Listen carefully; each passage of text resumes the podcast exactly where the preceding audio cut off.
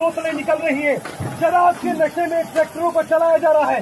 Police सामने खड़ी होकर समझाती रही। उन्हें रोकने की कोशिश की जा रही है। न मीडिया कर्मियों को देखा जा रहा है, न आम लोगों को देखा जा रहा है। और ये देखिए, एक नहीं, पूरे के पूरे गत्ते हैं। ये देखिए ये देखिए, पूरे के पूरे गत्ते। इसमें देशी शराब भी है। इसमें नमकीन भी रखा गया है। अंग्रेज़ी शराब की बोतलें भी शामिल हैं। और इन गद्दों के नीचे न जाने क्या क्या छिपा कर रखा गया होगा। क्या ये आंदोलनकारी थे? क्या ऐसे ही किसानों का आंदोलन होता है? क्या इसी तरह के आंदोलन को करने के लिए सरकार से और पुलिस से अनुमति मांगी गई थी? ये तस्वीरें बहुत चौंकाती हैं, बहुत हैरान करती हैं कि किसानों के आंदोलन में ये कैसे लोग घुस आए थे, जिन्हें अपने देश की चिंता नहीं है, अपने देश की कानून व्यवस्था की चिंता नहीं है। मजबूरन पुलिस ने पंद्रह मिनट तक मेरी आँखों के सामने उन्हें समझाया। नमस्ते। मैं हूँ संजय दीक्षित और आप देख रहे हैं दी जयपुर डायलॉग्स। तो साहब, ये किसानों का आंदोलन तो हो गया फ्लॉप, हो गया फेल और गया पिट। आप पूछेंगे कैसे?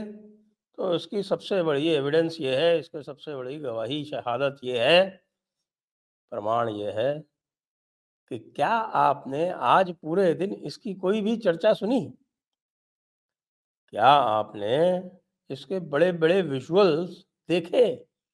मुझे भी बहुत ढूँढने पड़े और ढूंढ ढूंढ कर तब जाकर बड़ी मुश्किल से कुछ जानकारी एकत्र कर पाया। शाम तक समाचार आया कि कोई मीटिंग शुरू हो चुकी है। मीटिंग का कोई नतीजा निकलना नहीं, सबको पता है, डाक के तीन पात। जो समाचार ग्राउंड से आ रहा है, वो ये है कि भाई किसान तो जो भी थोड़े बहुत भी, जो किसान थे, जो मतलब जो गुंडे नहीं थे, जो मवाली नहीं थे, जो लल्ले नहीं थे, वो सारे के सारे वापस जा चुके हैं। अब वहाँ पर कोई हज़ार पाँच सौ लोग रह गए हैं। दो बॉर्डर है, एक खनौरी बॉर्डर है, जींद का, और दूसरा बॉर्डर है, ये अम्बाला का, ये आपका जिसको शंभू बॉर्डर बोलते हैं। तो शंभू खनौरी बॉर्डर दो पे है, बाकी बाकी जगह तो फतेहाबाद फतेहाबाद में तो पंछी भी नहीं दिख रहा कोई। और इस कारण जो है वो बड़ी खलबली मची हुई है। अब आप ये देखिए कि पंडेर और डल्ले वाला तेजवीर, रमनदीप सिंह ये सब जो है वो लगातार फ़ोन कर रहे हैं दूसरों को, क्योंकि देखिए इसमें बड़े बड़े गुटों ने ज्वाइन नहीं किया था। जो मालवा का पूरा जो उग्रहान ग्रुप है उसने ज्वाइन नहीं किया था। और उसके बाद अलावा आपका जो चड़ूनी ग्रुप है, हरियाणा वाला, उसने भी ज्वाइन नहीं किया था और टिकैत को तो इन लोगों ने निकाल ही दिया था क्योंकि ये टिकैत को वैसे भी दलाल मानते हैं। तो अब इन्होंने क्या किया कि अब जब इतनी हालत खराब हो गई कि कोई रुकने को ही नहीं तैयार है, अब कितनी भाई आँसू गैस अगर आपको लगातार मिली है तो आप वहाँ थोड़ी रह सकते हो।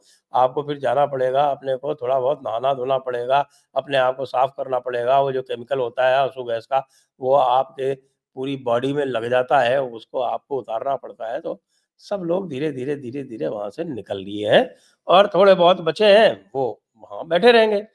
फिर जो अंबाला वाला जो खास तौर से जो रास्ता जो ब्लॉक हो रहा है, उसको लेके पंजाब में ही जो भी किसान है और किसान से ज़्यादा जो भी व्यापारी मंडी वाले जितने भी हैं, उनमें सब में भारी बेचैनी है।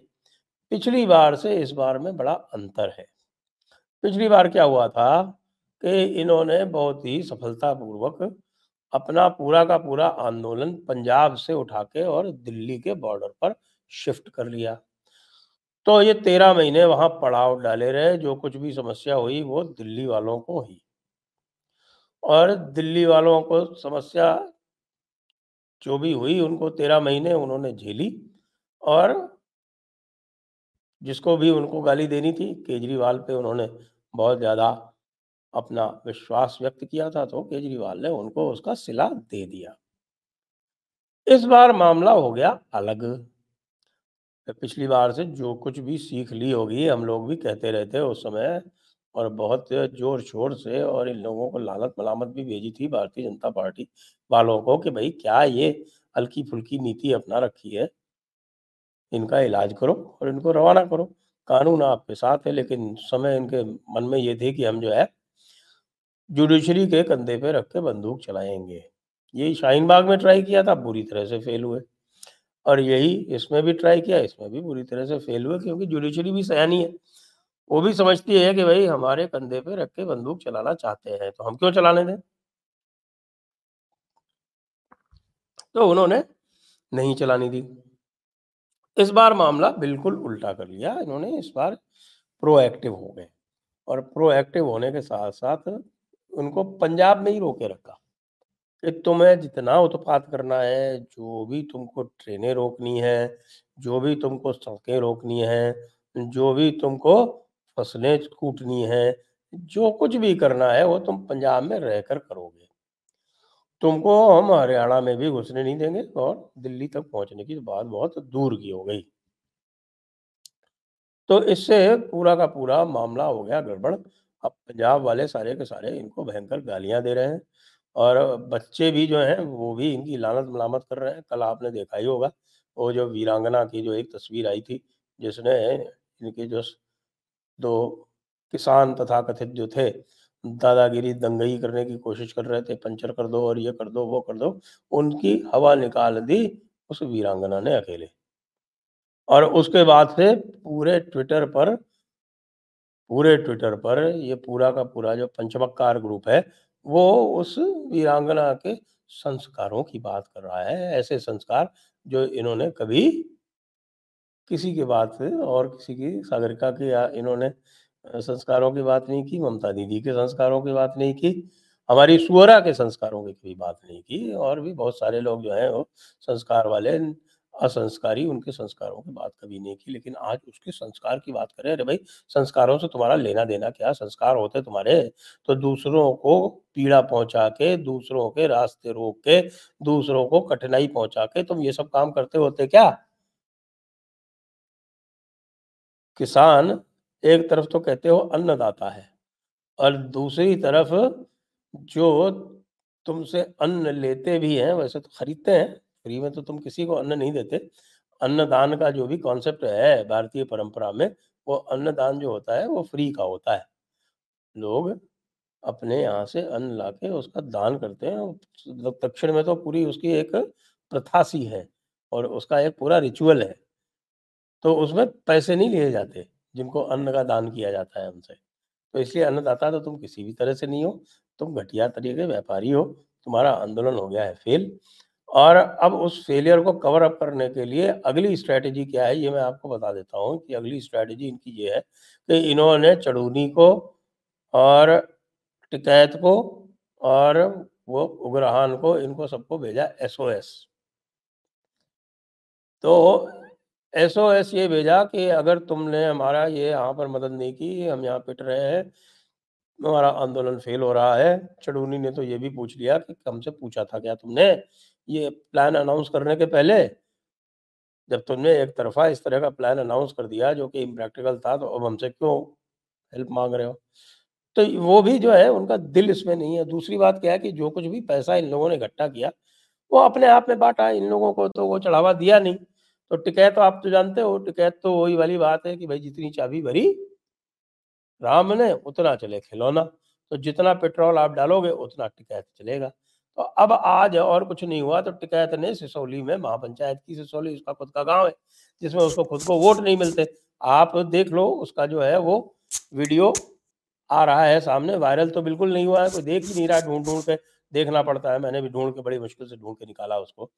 तो उसमें जो है वो कोई पाँच सात सौ लोगों की भीड़ है और पाँच सात सौ लोगों की भीड़ में वो कह रहा है कि हम जो है वो इक्कीस तारीख को, वो ट्रैक्टर की सांकेतिक हड़ताल करेंगे, ट्रैक्टर हड़ताल करेंगे। हम लगाएँगे ट्रैक्टर। अब कितने लोग उसके कहने से ट्रैक्टर लगाएँगे वो तो देखने वाली बात है, क्योंकि वहाँ वैसे भी आपको पता है कि पूरा अजीत सिंह जी का ग्रुप और जो जयंत सिंह और उनकी पार्टी आरएलडी जो है जिसके दम पर इन्होंने गाजीपुर बॉर्डर रोका था, वो तो सारी की सारी चली गई भारतीय जनता पार्टी के साथ। दूसरी ओर जो और ट्रांसपोर्टर इत्यादि हैं उनकर अगर वो कोई हड़ताल करते हैं या कोई इस तरह की कोई बात होती है तो इसेंशियल सर्विसेज़ मेंटेनेंस एक्ट पहले ही लगा दिया है। लगा क्या दिया है? लगा हुआ था, उसको एक्सटेंड कर दिया है। तो इस तरह के जो इसेंशियल सर्विसेज़ वाली जो है, वो तो आएँगे नहीं क्योंकि उनके सीधे सीधे जो है वो गिरफ्तारी का खतरा बनता है। रही सही बात, टिकैत की तो टिकैत को कोई सीरियसली नहीं लेते। ये मानते हैं कि अगर टिकैत को गिरफ़्तार करेंगे तो टिकैत को जो है वो वैसे भी फुस पटाखा है, इस फुस पटाखे में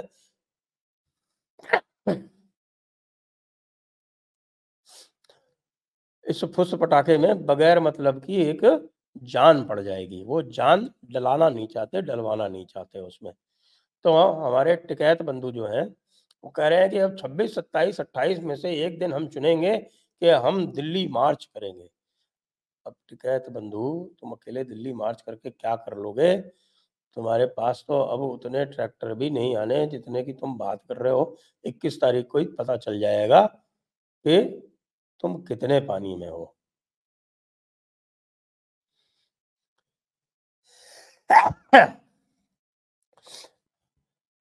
इसलिए ये मान लीजिए कि ये वाला जो चक्र था, जो चलाया गया था, केवल इसलिए कि मोदी का ग्राफ नीचे लाना है और मोदी को 2024 हराना है।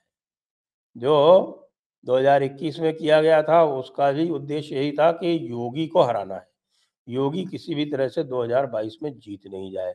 लेकिन योगी तो जाट हार्टलैंड जिसको बोलते हैं है या नहीं है, हमें नहीं पता, क्योंकि इस पर भी बहुत लोगों के अलग अलग मत है। लेकिन जो जट्टों का खास इलाका बोला जाता है, मेरठ, मुजफ्फरनगर और बागपत, यहाँ भी बीजेपी अच्छी खासी परफॉर्मेंस लेके आई। मुजफ्फरनगर के अलावा बाकी सब जगह मेजोरिटी सीटें भाजपा ने ही जीती। तो जो इसका पॉलिटिकल मोटिव है, क्योंकि सब जानते हैं कि इसके पीछे कांग्रेस है। जो सारे बड़े-बड़े नेता हैं वो सब कांग्रेस के ही लग रहे हैं। रमनदीप सिंह मान जैसे जो हैं वो पूरे इसके कोऑर्डिनेटर बने हुए हैं, वो कांग्रेस के ही हैं।